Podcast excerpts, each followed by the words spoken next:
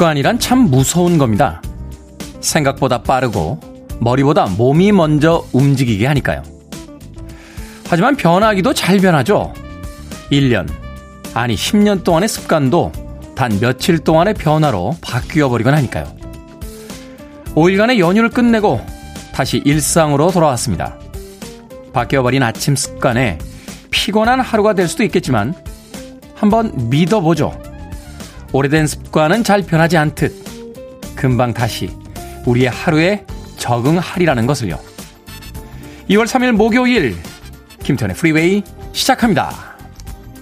빌보드 kid의 아침 선택 김태훈의 프리웨이 저는 클 태 자 쓰는 테디 김태훈입니다. 오늘 첫 곡은 척 맨지오니의 Give It All You Got으로 시작했습니다. KBS의 전설적인 팝송 프로그램이었죠. 황인용의 영팝스의 시그널로 사용이 됐던 음악이었습니다. 척 맨지오니의 그 플루겔혼 연주가 아주 인상적인 음, 곡입니다. 해외에서는 Good이 더 크게 히트를 했었는데 우리나라에서는 이 Give It All You Got이 황인용의 영팝스의 시그널에 사용이 되면서 더 많은 인기를 얻기도 했습니다.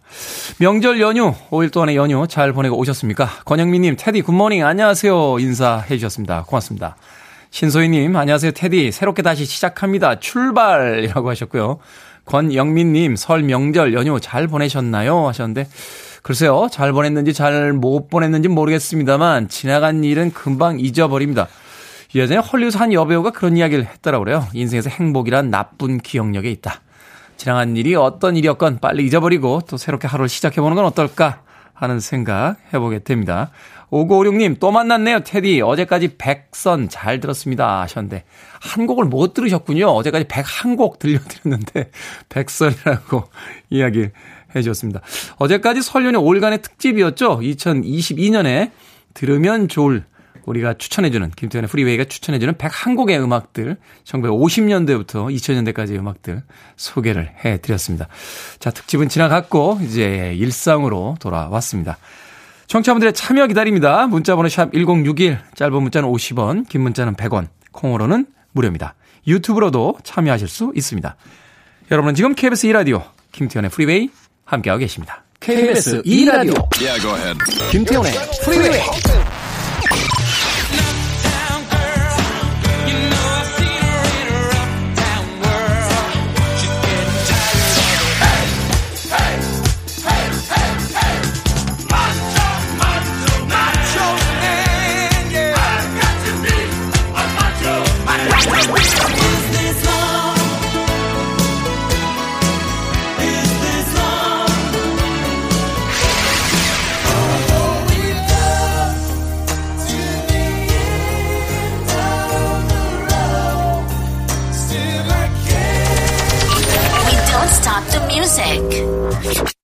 스모키 로빈슨의 Just to See Her 듣고 왔습니다. 이문경님, 와, 출근이다, 와. 괜찮으신 거죠? 이문경님. 여섯, 여섯 글자의 모든 마음이 다 담겨 있네요. 와, 출근이다, 와! 라고, 이문경님. 괜찮으신 거죠, 이문경님? 비타민 음료 하나 보내드릴게요. 힘내십시오. 예, 네, 괜찮으신 거죠, 진짜? 아, 괜찮으신지 꼭 어, 후속 문자 보내주세요. 이문경님. 나은수님, 굿모닝 테디. 인사가 늦었지만 새해 복 많이 받으세요. 저희 신랑은요, 시내버스 기사인데 지금 테디 방송 듣고 승객들과 함께 열심히 달리고 있을 겁니다. 다모아 자동차 270번 운전하는 김석용, 우리 신랑 오늘 하루도 안전 운전하라고 사연 읽어주세요. 하셨습니다. 270번 운전하는 김석용 기사님 아내분께서요, 안전 운전하라고 사랑이 가득 담긴 문자 보내주셨습니다. 나은수님에게 마트 상품권 보내드릴게요. 맛있게 반찬 준비하셔서 퇴근하시는 남편분과 함께 저녁 식사 맛있게 하시길 바라겠습니다. 김지혜님, 40대의 테디는 지금과 얼마나 달랐었나요? 문득 테디의 예전 책을 보며 궁금해졌습니다. 하셨습니다. 40대에 저요? 예. 뭐 지금도 엉망입니다만, 그때는 정말 엉망이었습니다. 예, 엉망칭창이었습니다. 인생이 쑥대밭이었죠, 아주. 뭐 그때보다 지금 나아졌으니까 뭐 그건 되지 않습니까? 아 저는 그렇게 생각하며 삽니다. 언제나 가장 좋은 것들은 아, 앞날에 있으리라는 한 작가의 이야기를 좌명처럼 생각하면서 합니다. 김지혜님. 정경화님, 작년보다 테디 얼굴이 더 젊어졌어요. 신기하네요. 하셨는데, 제가 말씀드렸잖아요. 어, 동안인 게 아니라 아, 잘생기면 젊어 보입니다. 작년보다 이제 잘생겨졌기 때문에 더 젊어 보이는 겁니다. 아, 아주 간단한 이론이죠. 정경환님. 이효숙님, 테디 반갑습니다. 만 8살 울산댁입니다. 한 살 더 먹으니 울적하네요. 하셨습니다. 설날 지내고 오시면서 한 살 더 먹었다, 울적하다라고 어, 하시네요. 살면서 느끼게 되는 건요, 나이가 몇 살이니 별로 중요하지 않은 것 같아요. 어, 살아있다는 게 더 중요한 것이 아닌가 하는 생각을 해봅니다. 우리보다 젊은 나이에 세상을 떠난 많은 사람들도 있고요. 세상에 부귀영화를 다 가지고 있었습니다만, 이제는 이 세상에 없는 사람들이 더 많습니다. 살아있다는 것만으로 참 좋은 거 아닌가요? 제가 아는 어떤 한 형님이 올해 한갑 되셨어요. 올해 60 되셨는데, 동료들 또 선배들 모임에 갔더니 예전 선배님 한 분이 올해 몇인가? 라고 해서 올해 예순 60이 됐습니다. 한갑입니다. 라고 했더니 한숨을 확 쉬시면서 허, 좋은 나이군. 이라고 하시더랍니다. 그때 정신이 번쩍 드셨대요. 야, 나이 탓하고 있을 때가 아니다. 열심히 살아야겠다. 이효승님, 나이는 중요한 게 아닙니다. 오늘 하루 우리가 행복하게 살아있다는 게 더 중요한 게 아닌가 하는 생각이 듭니다. 아메리카노 모바일 쿠폰 한 장 보내드릴게요. 따뜻한 커피 한 잔 하시면서 오늘 하루 만끽하시길 바라겠습니다. 자, 연휴가 끝났는데 아직도 일상으로 돌아오지 못한 분들 계십니까? 소울 투 소울입니다. Back to life.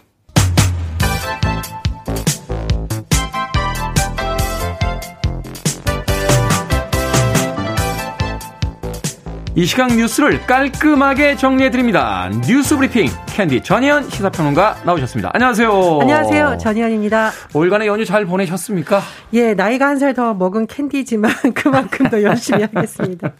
왜 캔디겠습니까? 외로워도 슬퍼도 절대 안 우는 캔디. 그렇습니다. 자, 전희연 시사평론가. 2월 3일 오늘부터 코로나 진단 체계가 달라집니다. 진단부터 재택치료까지 원스톱으로 진행이 된다. 이게 어떤 시스템인 겁니까? 일단은 진단 절차를 우리가 짚어볼 필요가 있는데요. 고위험군의 경우에는 예전 방식으로 PCR 검사를 받게 되어 선별진료소에서 바로 유전자 증폭 검사를 받을 수 있는데 네. 60세 이상 고령자, 밀접 접촉자, 가면 치약 시설에 근무하거나 의사 소견을 받은 사람들인데 내가 고위험군이 아니다라고 하면 선별진료소 혹은 동네 병원과 의원에서 일단 검사를 받을 수 있는데요. 바로 PCR 검사를 받는 건 아니고요. 자가 검사 키트를 이용한 신속 항원 검사가 먼저 실시됩니다. 이 검사 결과 굉장히 빨리 나오는 것으로 알려졌죠. 네. 15분 정도면 다 나온다고 하는데요. 양성이 나온 경우에만 PCR 검사를 받을 수 있고요. 호흡기 전담 클리닉을 비롯한 동네 병원 의원에서 받을 수 있다고 말씀드렸는데 PCR 검사 무료고 다만 기본 진찰료 5천 원 정도 부과될 예정이라고 합니다. 지금 방역 당국에서 자가 검사 키트를 공급받기 위해서 이게 안정성을 높이기 위한 거죠. 생산 업체들과 협력을 하고 있다라고 하고요. 그리고 이제 동네 병원 의원에서 확진자가 나오면 먹는 치료제를 처방을 하고 재택치료 모니터링까지 한 번에 관리할 수 있으니까 이른바 원스톱 시스템을 도입하겠다는 겁니다. 검사자와 일반 환자의 동선을 구분하는 것을 비롯해서 준비된 의료기관부터 순차적으로 참여한다고 하는데 김부겸 국무총리가 밝힌 내용에 따르면 총 1,004개 정도 의료기관이 이 치료에 참여하겠다고 의향을 밝혔다고 합니다. 구체적인 의료기관의 명은 보건복지부 홈페이지나 포털사이트 지도에서 확인할 수 있습니다. 음, 네. 뭐 유럽에서는 확진자가 늘어남에도 불구하고 뭐 일상으로 돌아가겠다 하는 뭐 선언을 한 국가들도 많이 있는데 우리는 언제쯤 좀 그런 음, 상황이 좀 다가올 수 있을지 좀 답답하긴 합니다. 연휴 끝났는데 계속해서 확진자 숫자 늘어나고 있네요. 대선 후보들의 토론 소식입니다. 어제는 이재명, 김동연 후보가 양자 토론을 했고요. 오늘은 사자 토론이 예정이 되어 있습니다. 이재명, 윤석열, 안철수, 심상정 후보가 참여를 하죠? 제가 이 소식을 딱 전해드리니까 그 아카데미 수상식에서 배우 윤여정 님이 브래드 피트를 딱 보면 한 말이 떠오더라고요. 아시죠?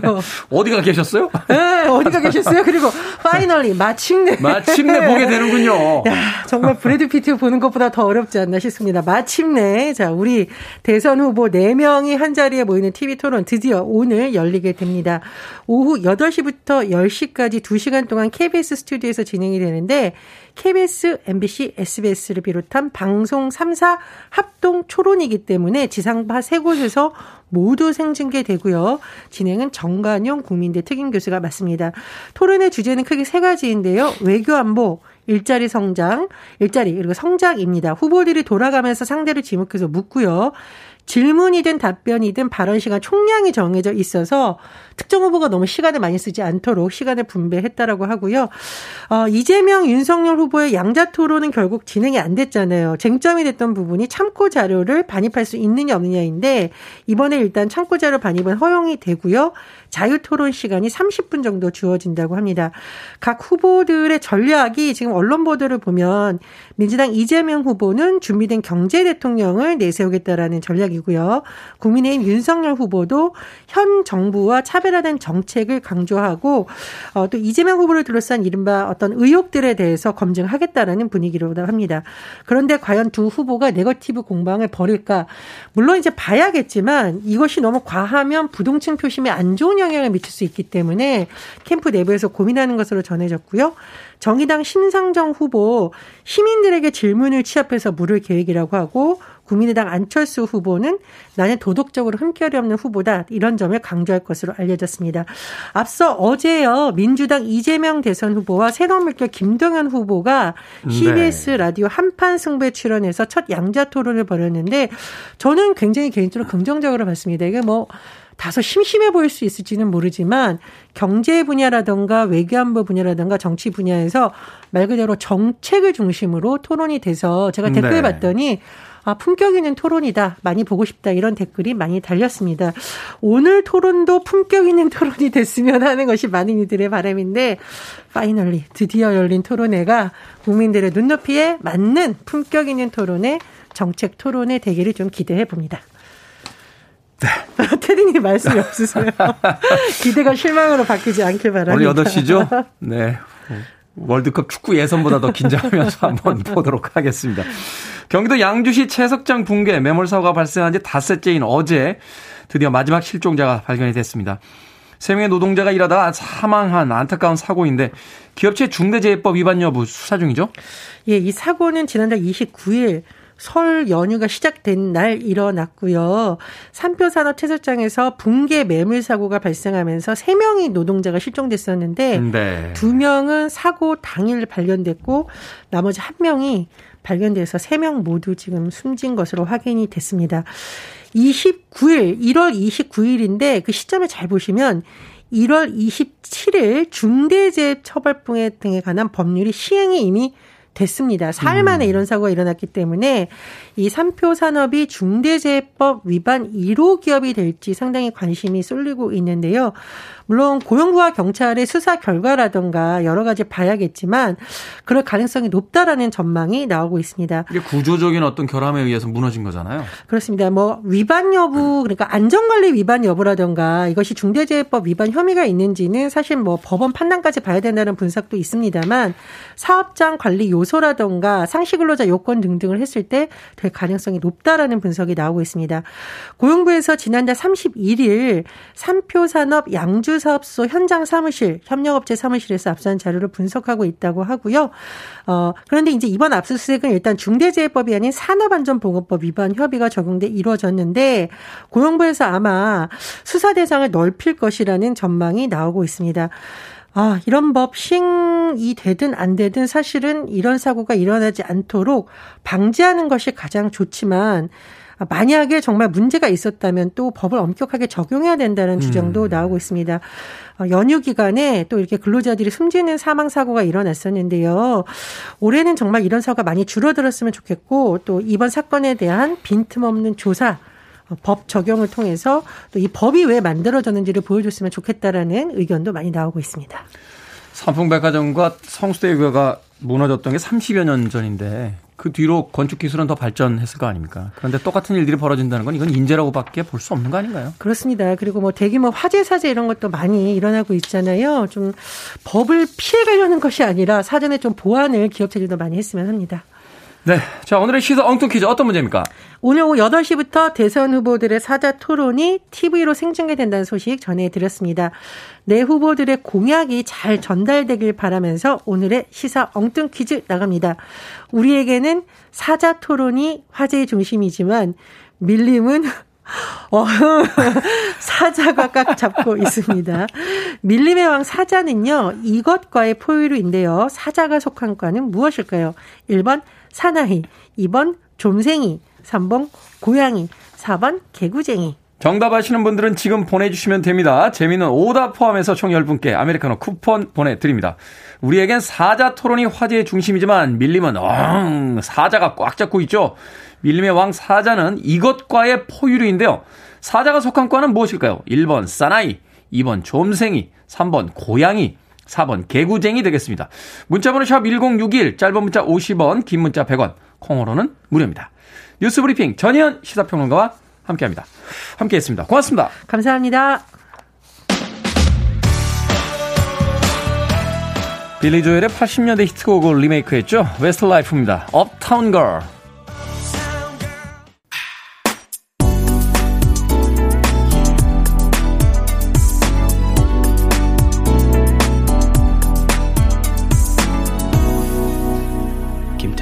Freeway. ATC의 Thinking of You 들으셨습니다. 오늘의 시사 엉뚱 퀴즈 밀림의 왕 사자는 무슨 과의 포유류일까요? 정답은 3번 고양이과였습니다. 6372님 3번 고양입니다. 우리 집 고양이 이름은 콩심이라고 하셨습니다. 집사님이셨군요. 고양이 집사님. 김복수님 고라니. 야 고라니. 고라니는 전설에 나오는 동물 아닌가요? 어, 고라니 보신 분 계십니까? 고라니? 예. 예전에는 가끔 누군가가 봤다는 전설이 전해졌었습니다만 도시 생활이 일상화된 요즘에 와서는 고라니라 고라니 야 요새 젊은 세대들 고라니가 뭔지 알까요? 어, 모를 수도 있습니다. 예, 저는 그렇게 생각합니다. 김복수님, 고라니, 추억의 동물을 소환해 주셨습니다. 5104님, 충동 구매과. 코로나로 집에만 있으니 갑작, 갑갑해서 자꾸 충동 구매를 하게 됩니다. 고민 고민하다가 결국 얘라 모르겠다 사자 해버립니다. 그래서 충동 구매과예요. 사자는 사자 그래 사자. 라고 해서 충동 구매가. 와, 천재인데요? 5104님? 야, 이 정도, 역대급이에요, 이 정도면. 5104님은, 예, 제가 아메리카노 쿠폰뿐만이 아니라 치킨 한 마리 보내드립니다. 이런 천재적인 재능을 가진 분에겐 아, 국가가 안 해주면 어, KBS라도 그 재능에 대한 보상을 해줘야 된다고 저는 믿습니다. 야 사자는 충동 구매가다. 5104님. 와 브라보. 대단합니다. 자 5423님 고양이 고양이과 음악 음악이 참 좋습니다. 라고 하셨습니다. 고양이과라고 또 정답 보내주셨습니다. 방금 소개해드린 분들 포함해서요. 모두 10분에게 아메리카노 쿠폰 보내드립니다. 당첨자 명단은 방송이 끝난 후에 김태훈의 프리웨이 홈페이지에서 확인할 수 있습니다. 콩으로 당첨되신 분들 방송 중에 이름과 아이디 문자 보내주시면 모바일 쿠폰 보내드리겠습니다. 문자 번호는 샵 1061, 짧은 문자는 50원, 긴 문자는 100원입니다. 8372님, 연휴 끝나자마자 오늘 혼인신고하러 갑니다. 참 새로운 기분이네요. 테디가 덕담 한마디 해주세요 하셨는데 8372님, 잘 사세요. 행복하게. 이제 영원한 내 편이 생겼으니까 그 내 편에게 좀 기대면서 그리고 서로 안 바꾸려고 하는 게 제일 중요하지 않나 하는 생각이 들어요. 예, 그냥 있는 그대로 받아주는 거죠. 아, 말은 정말 청산유수로 하지 않습니까? 아침 방송 DJ는 말은 정말 잘합니다. 인생은 좀 엉망진창이긴 합니다. 8372님 축하드립니다. 박경숙님, 아, 남편 일찍 출근시키고 스트레칭 하면서 프리웨이 듣고 있습니다. 오늘부터 다이어트 시작이네요. 매번 실패하지만 그래도 또 해보려고요. 하셨습니다. 다이어트는 원래 매번 실패하는 거예요. 그래서 매번 하잖아요. 전 세계인들이 매일 하고 있는 게 뭘까요? 금연, 금주, 다이어트. 누구나 다 실패합니다. 중요한 건 다시 시작하는 게 아닐까 하는 생각이 들어요. 실패는 모두가 하는 것. 다시 시작하는 사람이 있는가, 그렇지 않은가의 차이가 있을 뿐이겠죠. 박경숙님, 힘내십시오. 올해는 꼭 원하는 체중에 도달하시길 바라겠습니다. 자, 김종근님의 신청곡으로 갑니다. 아, 오늘 정답이 고양이였죠? Survivor, Eye of the Tiger.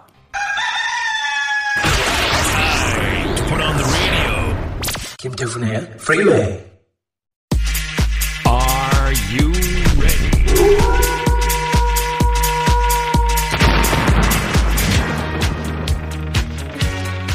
고민, 그거 오래 갖고 있는 거 아닙니다. 결정은 해드릴게. 신세계 상담소.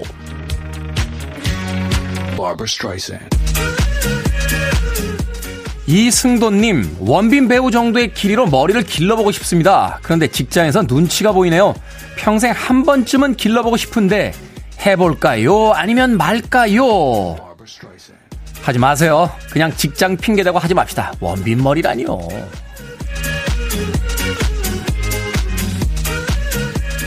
김완진님, 가지고 있는 옛날 필름이며 카세트 테이프가 너무 많은데요. 버릴까요? 아니면 간직할까요? 버리세요. 추억은 물건이 아니라 마음 속에 있는 겁니다.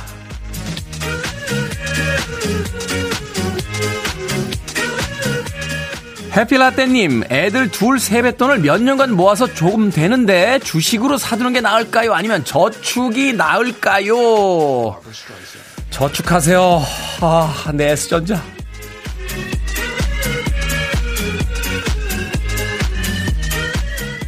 둥진님, 중고마켓에서 5천원짜리 마음에 쏙 드는 가방을 발견했습니다. 살까요? 아니면 말까요? 가방이 너무 많아서 가방 장사해도 되겠다는 말을 듣고 있습니다.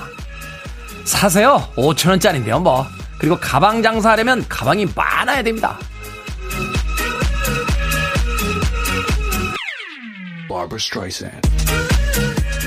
방금 소개해드린 네 분에게 선물도 보내드립니다. 고민 있으신 분들 뭐든 다 보내주세요. 문자번호 샵 1061, 짧은 문자는 50원, 긴 문자는 100원, 콩으로는 무료입니다.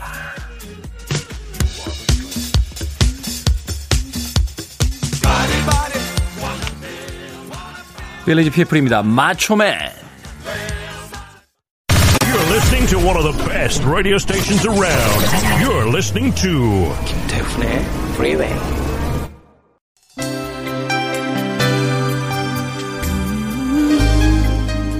빌보드 키드의 아침 선택 KBS 2 라디오 김태훈의 프리웨이 함께하고 계십니다. 1부 끝곡은 웬디 모튼이에요. So Close to Love 듣습니다. 저는 잠시 후 2부에서 뵙겠습니다.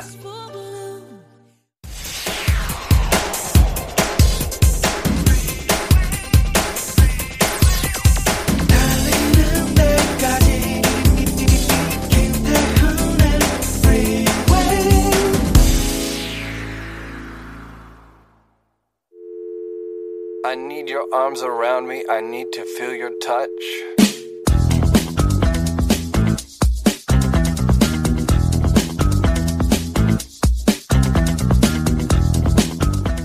애인이나 배우자가 식당에서 이성 친구에게 어디까지 해줘도 된다고 생각하십니까? 1단계, 인사. 2단계, 수저와 물 놔주기, 메뉴 질문. 3단계, 반찬 밀어주기. 4단계 깻잎 떼어주기 5단계 새우 까주기 생선 발라주기 6단계 후식으로 나온 귤 까주기 7단계 밥 먹고 나오면서 박하사탕 먹여주기 8단계 신발 꺼내서 가지런하게 두기 9단계 패딩 지퍼 올려주기 10단계 무릎 꿇고 신발끈 묶어주기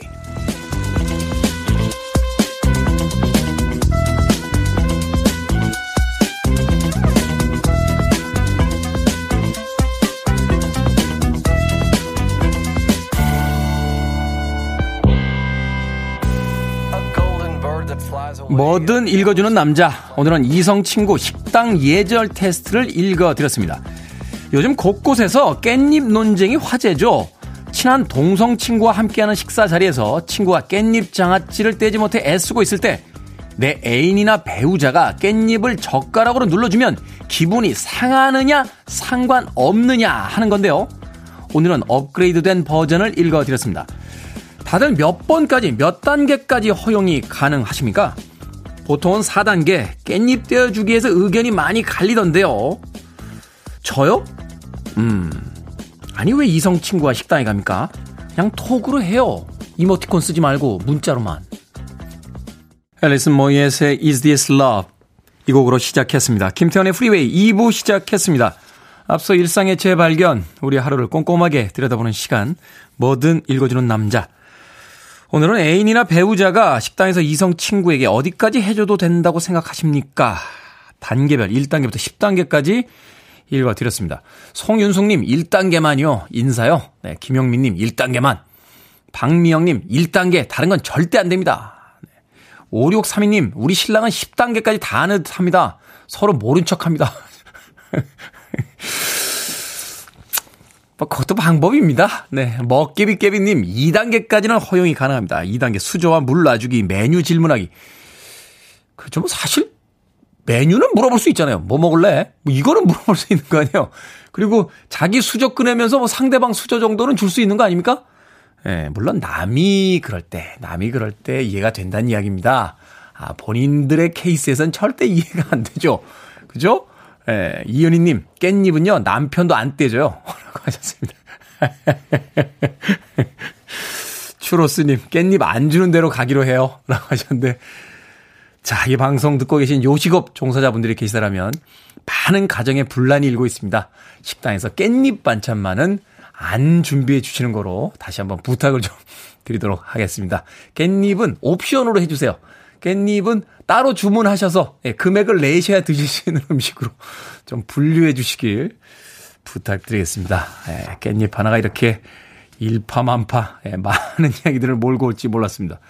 자, 뭐든 읽어주는 남자 여러분 주변에 의미 있는 문구라면 뭐든지 읽어드립니다. 포털 사이트에 김태훈의 프리웨이 검색하고 들어오셨어요. 홈페이지 게시판 사용하시면 됩니다. 말머리 뭐든 달아서 문자로도 참여가 가능합니다. 문자 번호는 샵1061 짧은 문자는 50원, 긴 문자는 100원, 콩으로는 무료입니다. 채택되신 분들에게는 촉촉한 카스테라와 아메리카노 두 잔 모바일 쿠폰 보내드리겠습니다. I want it, I need it, I'm desperate for it. Okay, let's do it. 김태훈의 Freeway. 한 곡처럼 이어진 아주 멋진 두 곡의 록 사운드였죠. 롤링스톤스의 Start Me Up 그리고 존 쿠거의 Hurt So Good까지 두 곡의 음악 이어드렸습니다. 롤링스톤스의 Up은 어, 롤링스톤스의 그 공연 어, 라이브의 그 대부분 첫 번째 곡으로 선곡이 되는 곡입니다. 최근에 그 찰리 와츠라고 하는 이 롤링스톤스의 드러머가 세상을 떠났죠. 그럼에도 불구하고 이 롤링스톤스 아저씨들 참 대단합니다. 작년 연말까지도 월드 투어, 어, 미국 투어를 돌고 계시더라고요. 믹 재거와 키스 리차드 아저씨는 좀 오래 사시면서 멋진 공연들 더 많이 보여주셨으면 좋겠습니다. 그런가 하면 존 쿠거의 Hurt So Good 80년대에 등장했을 때 그 뮤직비디오 참 인상적이었어요. 그때는 왜 남성성을 드러내려면 다 오토바이를 그렇게 탔는지 모르겠어요. 브렁브렁 하면서 오토바이 하면 뭐 머틀리 크루 같은 어, 헤비메탈 밴드도 인데 이 존 쿠거도 아주 멋지게 그 오토바이를 타던 모습이 떠오릅니다. 롤링스톤스와 존 쿠거의 음악 한 곡 같은 두 곡의 음악 이어서 들려드렸습니다. 자 9232님 안녕하세요. 김포시에 사는 김대근입니다. 연휴 끝나고 출근하려니까 몸이 힘드네요. 응원해 주세요 하셨습니다. 출근길에 응원까지 받아야 되나 하는 생각이 또 들면서 그렇죠. 연휴 또 쉬고 출근하려면 몸이 좀 무겁죠. 생각해보면 좀 이상해요. 연휴 동안 쉬었는데 왜 몸이 무거울까요? 어, 그러면 연휴 동안 쉰 게 아닌 거죠. 연휴 동안 뭔가를 했기 때문에 에, 출근하는 몸이 무거운 겁니다. 연휴, 어, 연속되는 휴일이다 뭐 이런 뜻일 텐데 휴일에 우리는 왜 쉬질 못하고 뭘 해야만 하는지 명절이긴 했습니다만 아, 연휴라고 한다면 명절의 세레모니는 조금 짧게 그리고 쉬는 날들이 더 많았던 그런 시간이었으면 좋겠다 하는 생각 해보게 됩니다. 뭐 이제 추석도 있고 또 내년에 설날도 있으니까 꼭 다음번에는 그렇게 쉬는 시간이 더 많았으면 좋겠습니다. 9232님. 아메리카노 모바일 쿠폰 한 장 보내드릴게요. 커피 한 잔 하시면서 새로운 일상, 아, 힘차게 시작하시길 바라겠습니다. 예유진님, 설날 병원에서 퇴원 후 누워있는 저를 병간호 해주는 동생이 오늘 생일입니다. 테디의 목소리로 멋지게 한마디만 해주세요. 동생이 테디를 정말 좋아하거든요. 수진아, 생일 축하한다. 라고 언니께서 어, 자신을 간호해주는 동생의 생일 축하해 주셨습니다. 예유진님, 그리고 동생인 수진님의 생일 진심으로 축하드립니다. 예유진님도 빨리 쾌차하시길 바라겠습니다. 벚꽃 엔딩이라고 닉네임 쓰셨습니다. 아들이 지난 연휴 전날 고딩을 졸업했습니다. 같이 할 수는 없었지만 졸업 축하 꽃다발과 짜장면은 필수로 준비했죠. 울산으로 가는 아들 조금이라도 더 많이 보고 싶네요. 아들 잘 커져서 고맙고 사랑하고 졸업 축하한다. 라고 하셨습니다. 아, 고등학교 졸업식에 요새 부모님들 못 가나요? 코로나 때문에 그런 거죠? 참. 코로나가 우리의 일상을 참 많이 바꿔놨네요. 저는 고등학교 졸업할 때 저희 어머니 아버지 안 오셨어요. 제가 오지 말라 그랬어요. 대학 떨어졌거든요. 그래가지고 뭐 남들이 다 아는 졸업식 대학도 떨어져 오지 마. 그래가지고 예. 다 계획이 있었습니다. 그냥 오지 말라고 한 건 아니고요. 어, 끝나고서 친구들하고 바로 이태원으로 놀러 갔거든요. 그래서 그래서 오지 말라고 한 거였고 대학 졸업식 때도 못 오셨어요. 예. 이제 와서 고백입니다만 저는 95년도에 졸업 못하고 학교 나왔는데 저희 부모님은 그때 저 졸업한 줄 아셨어요. 그래가지고 제가 들통 날까봐 예, 학교 오지 말라고. 학교 오지 마세요. 대학교 졸업식에는 원래 오시는 거 아닙니다. 이러고서는 오지 말라고 하셔서 평생이 저희 어머니가 그걸로 저한테 뭐라고 하십니다. 너는 대학교 졸업도 못 가겠다고. 대학교 졸업은 나중에 했습니다. 나중에. 2009년에 했습니다. 그때라도 모시고 갈 거 그랬나요? 오히려 더 충격적이었을 하여튼, 네. 예. 졸업식에는 그래도 가족들이 오고 사랑하는 사람들이 와서 축하를 해줘야 되는데 코로나의 이 시국의 졸업식 풍경이 좀 씁쓸하군요. 고지훈님의 신청곡으로 합니다. 시시 캐치 Backseat of Your Cadillac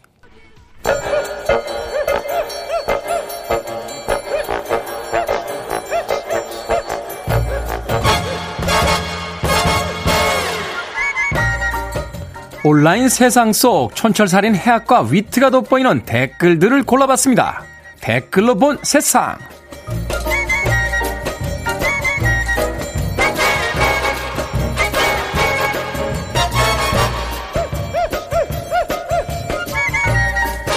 첫 번째 댓글로 본 세상. 미국의 한 남성이요. 52주 만에 기네스 세계 기록 52개를 달성했습니다. 1분 동안 입으로 날아오는 마시멜로 많이 받아먹기, 티셔츠 많이 겹쳐입기, 롤 휴지 쌓기 등등 다양한 도전을 했는데요. 과학과 기술, 공학과 수학 교육에 대한 중요성을 사람들에게 알리기 위해서였다는군요. 여기에 달린 댓글들입니다. 망치 박사님. 저분은요, 은퇴하고 주말마다 서커스만 나와도 먹고 살겠어요. 리자네님.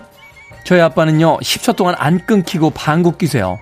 이것도 기네스북 도전 가능한가요? 1년 52주마다 매주 새로운 목표가 있었으니 얼마나 신나고 재미있는 1년이었을까요?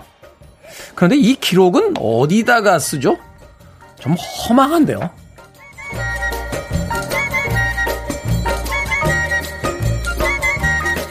두 번째 댓글로 본 세상. 지난달 캐나다 토론토에 55cm의 폭설이 내렸습니다. 그런데 한 남성이요, 무릎까지 쌓인 눈을 힘겹게 헤치고 식당으로 걸어가는 모습이 CCTV에 찍혔습니다.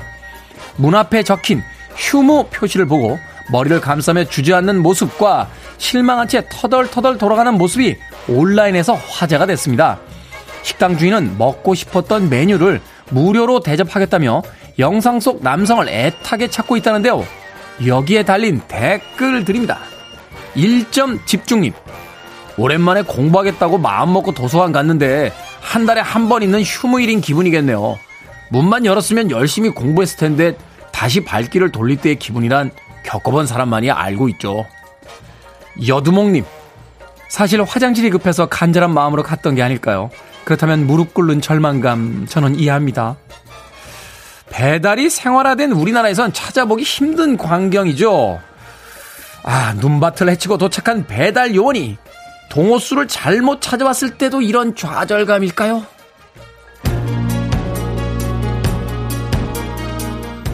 에디먼입니다. Take Me Home Tonight. Free your mind. I want to break free.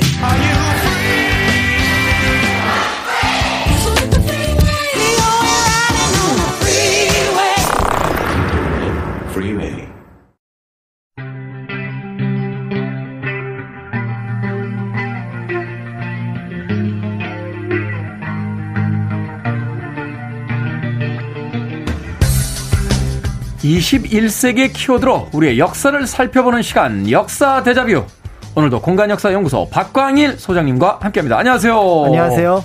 설 연휴 잘 보내셨습니까? 네, 무난하게 잘 보냈습니다. 무난하게. 네. 그렇죠. 사실은 뭐 특별한 어떤 즐거움보다 평화로운 게 제일 좋은 게 아닌가 하는 그런, 것 같아요. 듭니다. 자, 예전에는요, 이제 명절에 멀리 이동할 때 길이 잘 닦여 있지 않고 또 이정표가 없으니까 지도가 필수였을 것 같은데 요즘 뭐 스마트폰 하나 있으면 위성지도까지 확인을 할 수 있으니까 굉장히 정확하게 목적지를 찾아갈 수 있죠. 조선시대, 조선시대의 여행객들. 지도가 필수품이었을 것 같은데 지도가 구하기 쉬웠습니까? 구하기가 어렵지는 않았습니다. 아 그래요? 어 그렇지만 이제 한편으로는 그게 이제 정확도가 따르지 않은 부분들이 있었고요. 어, 그런 점에서 사실은 이제 조선시대 역시 지도라고 하는 것들은 좀 귀한 물건에 속한다라고 볼 수가 있는데요. 네. 그런데 이제 앞에서 잠깐 말씀하셨던 것처럼 스마트폰에 워낙에 이제 지도가 잘 쫓아오다 보니까 예를 들어 맛집 하나만 검색을 해도 거기까지 어떻게 갈 수 있는지를 그냥 길로 쭉 표시를 해주고 그렇죠. 하거든요. 사람들이 이렇게 예전에는 간판이나 이렇게 거리를 보고 길을 찾았는데 요새는 그게 아니라 고개 꺾고 휴대폰만 들고 가요. 그러니까요. 어. 그래서 이제 운전하는 재미도 예전보다 좀 덜해진 것 같기도 하고요. 네. 또 주변의 풍경이라든지 더 나아가서 지도 자체를 보는 기회가 좀 줄어든 것 같다라는 생각이 들기도 합니다. 아, 그러네요. 지도도 필요 없네요. 이게 가면 음성으로 잠시 후 우회전입니다. 잠시 후 좌회전입니다. 어, 녹색 라인을 쫓아가세요. 이렇게 다 해주니까. 그렇죠, 그렇죠. 지도로 볼 리도 없네요. 그러니까 어떤 어. 지방의 도시를 가는데 그 도시가 주변에 어떤 곳과 연결되어 있는지를 모르게 되고 더 네. 나아가서 이제 요즘에 이제 코로나 때문에 그렇긴 하지만 이제 세계 지도 자체를 볼 일이 없다는 점에서 아. 사실은 이제 지도가 가지고 있는 어떤 좀더 매력 그러니까 어떤 상식의 어떤 확장 이런 것들을 염두에 둔다 그러면 좀 아쉬운 부분이 있을 것 같고요. 네. 앞에서 잠깐 이제 말씀하셨던 조선시대 지도 가운데 이제 먼저 세계 지도 얘기를 좀 꺼내면 좋을 것 같은데 조선시대에 세계 지도가 있었어요? 네. 조선시대 태종 때 혼일강리 역대 국도 지도라는 것이 만들어지게 됩니다. 네. 이게 중국에 있었던 혼일강리도하고 조선에서 제작한 팔도도, 그다음에 이제 일본에서 가져온 지도를 붙여서 만든 세계 지도인데요. 네. 물론 약간 왜곡되어 있습니다. 그래서 이제 중국이 좀 크고요. 한국이 거의 유럽만 하고요. 한국이 유럽만 네, 어떻게 이렇게 붙였는데 좀 커졌습니다. 아, 그랬으면 좋겠네요. 네, 네, 그런데 이제 또 한편으로 놀라운 거는 여기에 이제 그 아랍이라든지 아프리카라든지 유럽까지 표시가 되어 있었다는 점에서 음. 구대륙 전체가 포함된 현존하는 가장 오래된 세계 지도입니다. 현존하는 가장 오래된 세계 지도요 그러니까 네. 세계에서 남아 있는 것 중에서 물론 이 지도가 이제 일본에 남아 있습니다. 원본은. 아. 또 일제 강점기 때 가져갔군요. 아니요. 임진왜란때. 임진왜란때. 가토기요 마사가 가져간 걸로 알려져 있는데요. 중요한 거는 이 지도에 이제 그 지도를 제작한 배경을 적어 놓은 것을 이제 권근히 적어 놨는데요. 네. 거기에 뭐라고 했냐면 나라를 통치하는데 이 지도를 본다면 임금께서 도움이 되지 않겠느냐.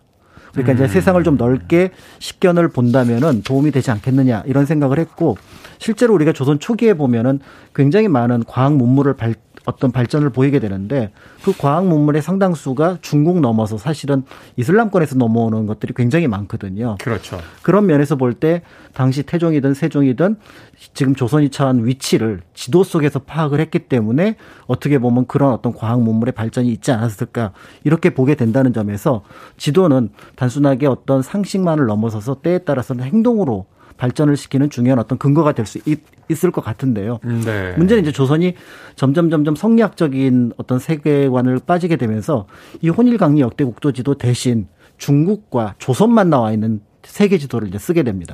이게 이제 중화라고 하는 이제 중국의 사상과 거기 이제 그 일종의 어떤 그 동의를 하게 되면서 그렇죠.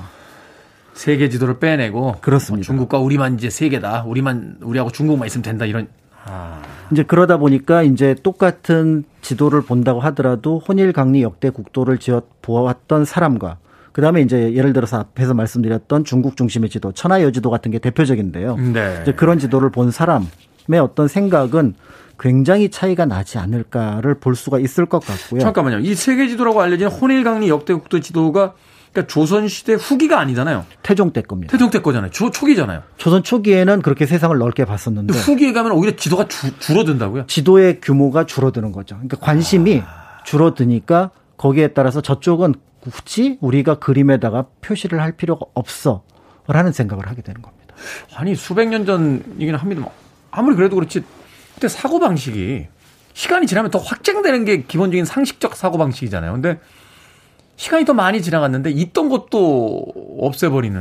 그게 이제 중 이른바 화이론에서 비롯된 부분들이 없잖아 있는데요. 음. 그러니까 세상을 이제 오랑캐와 그다음에 오랑캐가 아닌 것으로 구분을 하다 보면은 그러니까 이제 거기에서 그림조차도 지도조차도 이런 식으로 표현이 되는 거죠.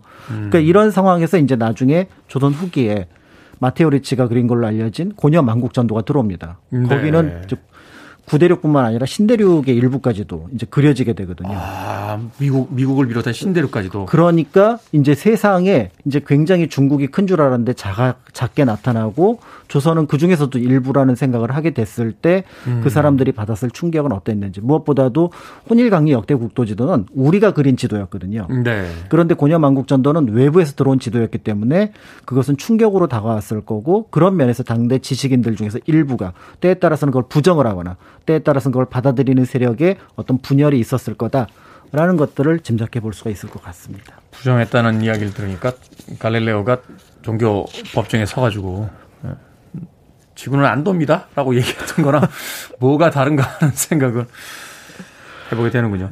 자, 조선시대의 대표적인 지도하면 대동여 지도 떠오릅니다. 맞습니다. 대동여 지도. 어떤 점에서 의미 있는 지도이기 때문에 우리가 계속해서 이 지도에 대한 이야기를 하게 되는 걸까요? 어, 정근대 역사 속에서 최고의 지도로 손꼽기에 손색이 없는 지도라고 볼 수가 아, 있는데요. 네. 어, 일단 우리가 알고 있는 그 축척을 이용을 하게 됩니다. 그래서 축척 몇 대 몇 이렇게 이제 비율을 이제 줄여 가지고 그리는 거죠? 맞습니다. 그래서 그 축척을 16만 분의 1이나 21만 분의 1 지도로 볼 수 있는 부분들이 나타나게 되고요. 네. 또 실제로 쓸 수 있도록 하기 위해서 길을 표시할 때 심리마다 점을 찍었습니다. 그래서 내가 지금 가고 있는 게 어딘지 예를 들어 등고선이 없던 시절이니까 네. 산을 갈 때는 그 심리마다 찍는 점이 가까워져요. 그러네. 이게 위로 올라가야 돼. 언덕으로 올라가게 되면 이 지도상 이, 이 차원에선 가깝게 표시가 그렇죠. 되잖아요. 근데 어. 평지인 경우는 멀어지죠. 그러니까 어. 등고선은 없지만 딱 그 지도를 본 사람들은 아이고 산길이네. 아. 어, 이 평지네. 아, 그게 나오네. 그렇습니다. 이제 어, 이런 것들이 가능해졌고요. 그 다음에 이제 지도에 여러 가지 정보를 넣기 위해서 22종의 도안을 넣습니다. 그러니까 지금으로 치면은 뭐 온천 표시라든지 호텔 네. 표시라든지 네. 이런 것들을 도안으로 만들어서 여기에 관하가 있고 여기 성이 있고 하는 것들을 표시를 했다라고 볼 수가 있고요. 무엇보다도 이걸 이제 목판으로 제작을 해서 많은 음. 사람들이 쓸 수 있도록 했는데 모두 227개의 면으로 구성이 되어 있습니다.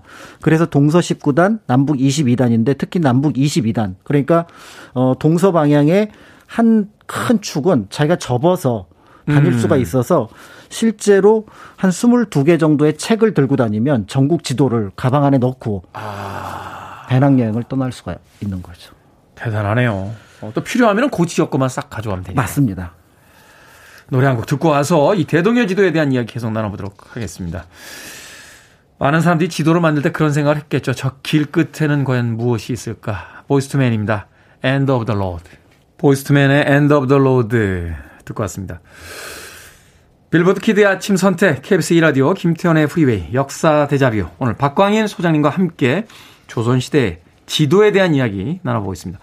앞서 대동여 지도가 어떤 점에서 대단한 지도인지 이제 설명을 해 주셨는데, 김정호, 이 김정호가 지도를 만들면서 겪은 일들, 최근에 뭐, 고산자인가요? 그 영화를 통해서도 여러 가지 어떤 이야기들이 우리에게 극화돼서 이제 전해지기도 했는데. 네네네. 네, 그 이야기 좀 들려주시죠. 네. 그래서 이제 김정호가 이제 이런 지도를 만들었고 그 대동의 지도의 어떤 놀라운 성과들을 보면서 이제 사람들이 이제 감동 포인트를 찾게 되는데요. 그 감동 포인트를 정확하게 짚어주는 이야기가 전해지고 있습니다. 바로 네. 뭐냐면 이제 백두산을 일곱 번 또는 이제 여덟 번이나 올라갔고 아. 전국을 세 번이나 돌아다녔으며 또 이걸 만드는데 또 이제 그 악당이 등장을 하죠. 관아가 이걸 못 만들게 합니다. 그래서 예. 관아의 눈을 피해서 새로운 지도를 만들다가 이게 이제 어떻게 어떻게 이제 외국 사람한테 전달이 됐는데 그 사실을 알고 당대 최고 권력자 보통 이제 흥선대원군으로 표현이 음. 되는데요. 발각되어 비참한 최후를 맞이하고 그 목판은 불에 태워졌다. 음. 보통 이런 내용이죠. 그렇죠. 그러니까 이 얘기를 딱 들어보면 아, 뭔가 인간 승리의 어떤 모습을 보게 되는데 불굴의 의지를 가지고 시대에 불화했으며 권력에 저항하며 자신의 갈 길을 간 선구자. 뭐 이렇게. 네. 그러니까 이제 선각자의 어떤 고통스러움을 그대로 표현한 거라고 볼 수가 있는데요. 네. 근데 이 이야기가 굉장히 의심스럽다는 거죠. 무엇보다도 이게 고산자 김정호라는 분을 제대로 평가한 이야기일까라는 생각이 들기도 하고요. 아, 그래요? 또 한편으로 조선의 지도 제작 전통을 알고 있다면 이 이야기가 말이 되지 않을 것 같다라는 생각을 하게 됩니다. 네. 그래서 그 이야기의 출처가 어딘지를 찾아봤더니 1934년 조선총독부가 발행한 조선어 독본 그러니까 국어책입니다. 국어책에 이 이야기가 들어가 있고요. 아니 조선총독부가 왜 김정을 이렇게 그 미화해서 그 묘사랍니까? 그러니까 이 이야기를 가만히 들어보면은 뭔가 어떤 나라에 대한 부정적인 시각이 딱 들어오죠. 아 그래요? 조선. 조선. 지도도 아. 못 만들고 좀 괜찮은 지도 만들려고 했더니 못 살게 굴고. 아 이런 거 니네 조선이란 나라는 이렇게 지금 사람들을 압박했잖아. 그러니까 더 나아가서 조선에서 지도를 만들려면 뭘로 만드냐면 발로 만든다고요. 아, 너, 이게 그러니까 아주 숭고함이 아니라 이렇게 비과학적으로 했다. 그렇죠. 김정호 한 명만 살리고 나머지는 다 죽이는 그런 아. 방식의 표현이라고 볼 수가 있는데요. 짐작할 수 있는 것처럼 백두산을 7번, 8번 올라간다고 제가 백두산 올라가 봤지만 거기서 지도가 그려지진 않습니다. 아이고, 그, 그 오리털 파카도 없이 거길 왜 일곱 번씩 올라가니까 아, 추운데. 그렇죠. 올라간다고 뭐 그래 만들어지는 건 아니죠. 어, 무엇보다도 조선에서는 지도의 나라라고 할 정도로 굉장히 많은 지도가 그 앞에 이제 만들어졌다고 볼 수가 있는데요. 네. 예를 들어서 이제 김정화 그 지도, 그러니까 대동의 지도하고 그 관련된 책이었던 대동지지를 만들 때 어떤 표현을 쓰냐면 자신은 조선의 자료 43종, 중국 자료 22종을 참고했다라고 참고 문헌을 적고 있습니다. 아. 그러니까 선악들이 어떻게 만들었는지를 볼 수가 있고요. 네. 또 한편으로 이 대동의 지도를 만드는데 가장 큰 영향을 끼친 게 정상기의 동국 지도라는 건데 우리나라 역사상 처음으로 축척을 썼던 지도입니다. 음. 그 정상기와 교류를 하게 되면서 이 지도를 어떻게 하면 더 잘 만들 수 있을까 이런 생각을 하게 됐는데 당시 그 축척을 이제 조금 더 정확하게 만드는 그러니까 사각형 기준을 원형으로 만드는 방법을 고안을 하게 되고요. 네. 무엇보다도 김정호 자체도 대동의 지도를 만들기 전에 청구도하고 동요도라고 하는 이미 사전 지도를 만든 경험이 있습니다. 아, 말하자면 초본 같은 걸 이제 만들어 만들었던 적이 있군요. 네네.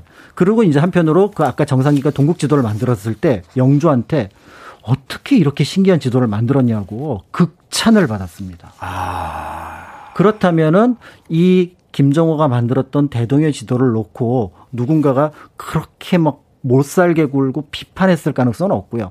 네. 다만 이제 중인 집안으로서 조금 어렵게 그렇지만 주변의 여러 선악들과 동기들의 도움으로 이 지도를 만들었을 거다라는 음. 것들을 짐작해 볼 수가 있는데요.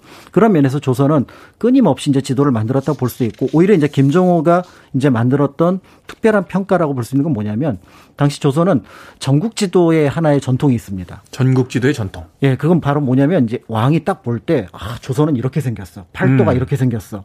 이렇게 보는 지도 전통이 하나가 있고요. 네. 요런데 요거는 그러니까 통치에는 유리하지만 실제 쓸 수 있는 지도는 아닙니다. 일종의 행정도 같은 거라고 볼 수가 있죠. 아, 그러니까 이제 전체적인 어떤 그 플랜 잡을 때 쓰는 이제 네. 지도다. 아, 경상도가 어 떻고 전라도가 아, 아, 어떻고 이렇게 할 때. 그런데 또 하나의 지도 전통은 바로 뭐냐면 각 마을을 그린 지도입니다. 네. 그 이제 디테일이 있어야죠. 예, 9년에서 어. 올린 지도고 실제로 조선에서는 이 9년에 사또가 되면 제일 먼저 지도를 그려서 도, 도지사한테 보내면 도지사는 다시 그거를 국가로 보내서 음. 그거를 합해서 아까 말씀드렸던 큰 지도를 만들거든요. 네. 근데 이 전통이 따로 있던 거를 붙여 놓은 거예요.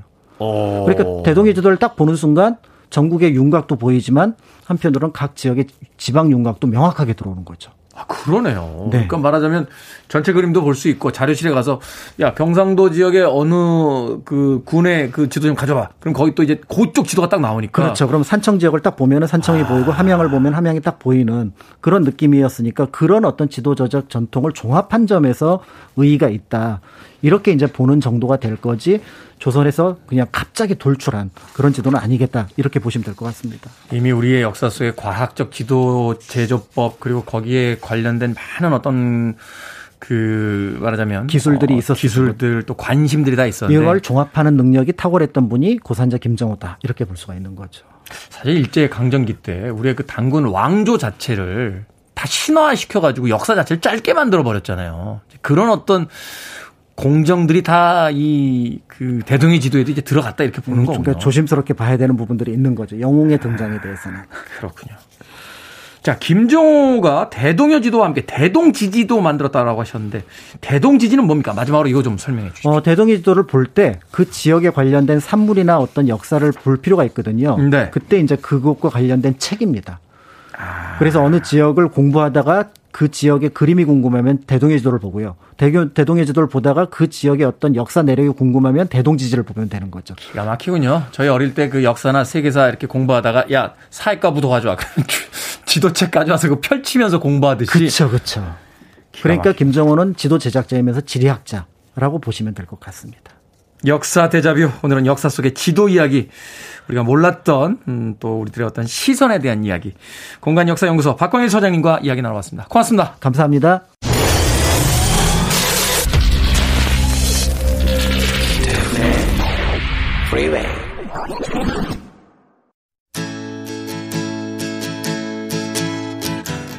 KBS 이라디오 김태훈의 프리웨이 오늘 방송 여기까지입니다. 오늘 끝곡은 최정진님의 신청곡 포넘블론즈의 왓썹입니다. 생각해보니까 제가 제일 처음으로 만났던 팝 아티스트가 이 포 넌 블론즈의 린다 페리였네요. 잘 있겠죠? 편안하게 오늘 하루도 보내십시오. 전 내일 아침 7시에 돌아오겠습니다. 고맙습니다.